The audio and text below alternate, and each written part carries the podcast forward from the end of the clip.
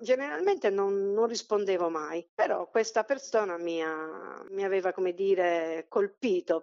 Quella che avete appena ascoltato è la voce di Silvana, che oggi ci racconterà la sua storia. Io invece sono Mariangela Masiello e voi state ascoltando In Amore vince chi truffa, il podcast che vi porterà a conoscere più da vicino il mondo delle romance scam, meglio conosciute come truffe affettive o sentimentali. Chi di noi non ha mai creato un profilo virtuale? Basta digitare il proprio nome utente, inserire l'indirizzo di posta elettronica, impostare un'immagine di profilo, magari carina, magari simpatica, e il gioco è fatto. Il web ci offre la possibilità di conoscere, chiacchierare e scambiare opinioni con una quantità potenzialmente infinita di persone. Ma se dall'altra parte dello schermo non ci fosse il ragazzo così educato e gentile che abbiamo conosciuto la scorsa settimana? Se si trattasse invece di un truffatore? È sempre più alto il rischio di incappare in una cosiddetta truffa romantica online, un raggiro di tipo avanzato, il più delle volte condotto da gruppi criminali organizzati, ma che può essere operato anche da soggetti singoli tramite siti di appuntamento o social network e che riguarda sia il furto d'identità che la frode economica.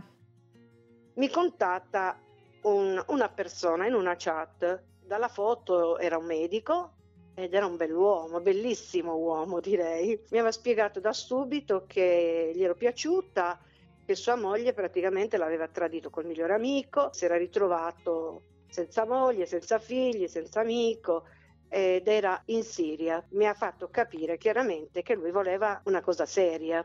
E quindi mi scriveva quelle tre volte al giorno, appena era libero lui entrava in chat e mi scriveva, mi spiegava la sua vita lì, lì in Siria, che lui operava tutti questi bambini eh, feriti dalle bombe, che si sentiva bene perché lui gli piaceva questo fatto qua di salvare dei bimbi soprattutto. Quindi mm, questa cosa a me mi ha fatto diventare un po' un eroe, diciamo, perché anche quando gli chiedevo di mandarmi qualche foto lì dove stava, lui mi diceva io, io non sono qui per fare i selfie, io sono qua per operare, io sono qua per salvare delle vite. E poi lui mi corteggiava, mi corteggiava in una maniera bellissima come io desideravo. Era carinissimo, gentile, educato, romantico. Non ha mai parlato di sesso, ecco. E questa era la cosa che mi faceva, me lo faceva diventare più speciale.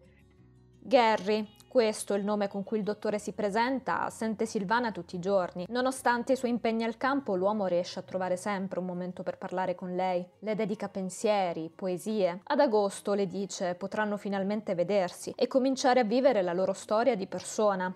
In luglio, un mesetto prima, che lui sarebbe dovuto arrivare, mi scrive che lui era molto preoccupato, che, aveva, che non, insomma, non stava molto bene in quel momento. E gli disse: Ma come mai? Perché? Che cos'hai? E mi spiegò che lui aveva mandato tempo addietro un, um, un bagaglio suo con la Croce Rossa in Canada praticamente un bagaglio, quindi ho pensato a una valigia, una cosa del genere. Mi aveva spiegato che aveva le foto dei suoi figli, dei suoi genitori, tutte le carte di credito, soldi anche aveva messo, diciamo, e anche del vestiario, queste cose qua, tutte cose a lui molto care.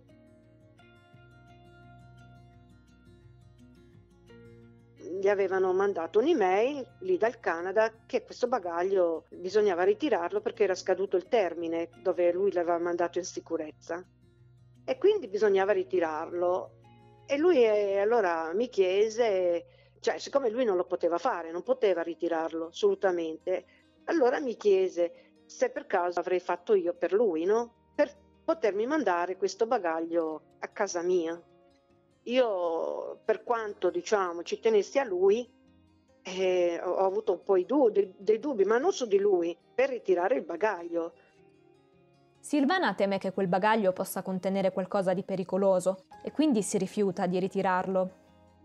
Quindi ho sempre detto che non gliel'avrei ritirato. Ho continuato a dirgli sempre di no, sempre di no e lui eh, chiaramente ogni volta che si metteva in contatto con me mi faceva sentire proprio che lui stava male e mi hanno detto che questo bagaglio eh, andrà perduto perché se nessuno lo ritira lo mandano a perdere, no?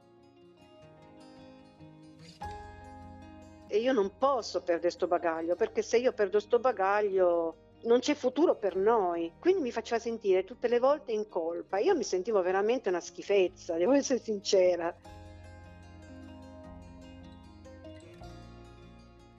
un certo punto decido di aiutarlo, senza dire niente comunque ai miei figli. Allora lui mi diede tutte cioè, le email da scrivere a quelle persone che avevano il bagaglio in Canada. Io gli scrissi chiaramente in italiano e loro mi risposero anche in italiano. Mi dissero che, che andava benissimo perché il bagaglio stava per essere mandato a perdere. Gli avevo dato tutti i miei dati la, la, via dove vivevo, tutti i miei dati per mandarmi questo bagaglio, finché loro mi chiedono 1350 euro. E eh, sono rimasta senza parole, dico 1350 euro per un bagaglio. E io dico a loro, a quelli del Canada, mi dispiace, ma io non ho i soldi per ritirarlo, però se mi mandate il bagaglio, signor Gherri appena arriva in Italia, fra un mese pagherà lui. Io stavo malissimo, sono sincera, perché continuavo a sentire nei suoi confronti e comunque più andavo avanti, più mi attaccavo a lui e quindi eh, questo senso di colpa mi stava distruggendo. Una notte ho pensato, ripensato come potevo aiutarlo, no? E non so cosa mi è venuto in testa quella notte, ho pensato, beh, ho pochi oggettini d'oro, al limite vendo i miei oggetti d'oro e vedo di raccimolare i soldi per, per poter ritirargli questo bagaglio, no? Il pensiero che lui potesse veramente morire lì e non poter fare la sua vita, ho pensato di aiutarlo così. Silvana vende l'oro e si reca quindi a versare il denaro. Mi sentivo contenta, soddisfatta, finalmente avevo fatto una cosa che poteva aiutare questa persona, diciamo che poi era il mio amore, a venire in Italia. Silvana invia un'email in Canada per confermare di aver versato la somma per sbloccare il bagaglio. Le rispondono che il bagaglio le verrà consegnato da un diplomatico che sarebbe partito di lì a poco dal Ghana. Verso le 10 di sera, però, mentre ero a letto che guardavo la TV, sento, eh, sento nel, cellulare il suono di qualche email e, e, avevo ricevuto due email, una dal Canada e una dal, dal, diplomatico direttamente. Praticamente mi dicevano tutti e due che appunto il diplomatico era stato nello scalo in Turchia, era stato arrestato e quindi eh, praticamente avevano bloccato anche il bagaglio. E, al che mi dissero che io dovevo versare 3.350 euro. Io di lui non avevo nessuna, come dire, nessun sospetto il sospetto mi era venuto di quelli che avevano il bagaglio, perché io continuavo a scrivere a lui, quelli de- del bagaglio mi stanno chiedendo soldi, secondo me mi stanno truffando, perché non è possibile una cosa del genere, dissi, io non voglio assolutamente dare soldi, a questo punto Silvana si ritrova a fare i conti per puro caso con la realtà. Una sua amica le gira un articolo che tratta delle truffe sentimentali. Le dinamiche descritte, messe nero su bianco nell'intervista, rispecchiano perfettamente quello che le sta accadendo. Decide di chiudere i ponti con il medico, che però nel frattempo continua a scriverle.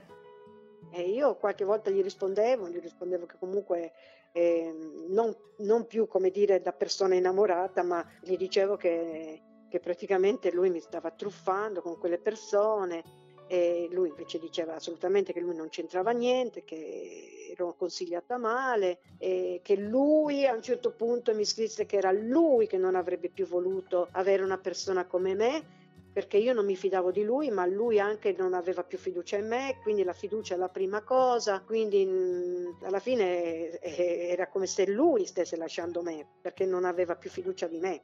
Con la scoperta della truffa si chiude repentinamente anche la relazione. I sentimenti più disparati e contrastanti prendono letteralmente il sopravvento di chi si è trovato, suo malgrado, ad essere coinvolto nel raggiro. Da una parte ci sono rabbia, umiliazione e imbarazzo, dall'altra il forte senso di colpa e la tendenza all'autocolpevolizzazione. Ma forte è anche il dolore, quello tipico di chi ha perso un punto di riferimento, una presenza che era diventata necessaria e importante la cosa più tremenda, sa cos'è stato? Dover credere a una persona, avere la delusione che quella persona non esiste. Tu hai sognato, hai parlato di amore, hai parlato eh, della tua vita, di quello che fai tutti i giorni, eccetera, eccetera. Con chi? Con persone che non esistono.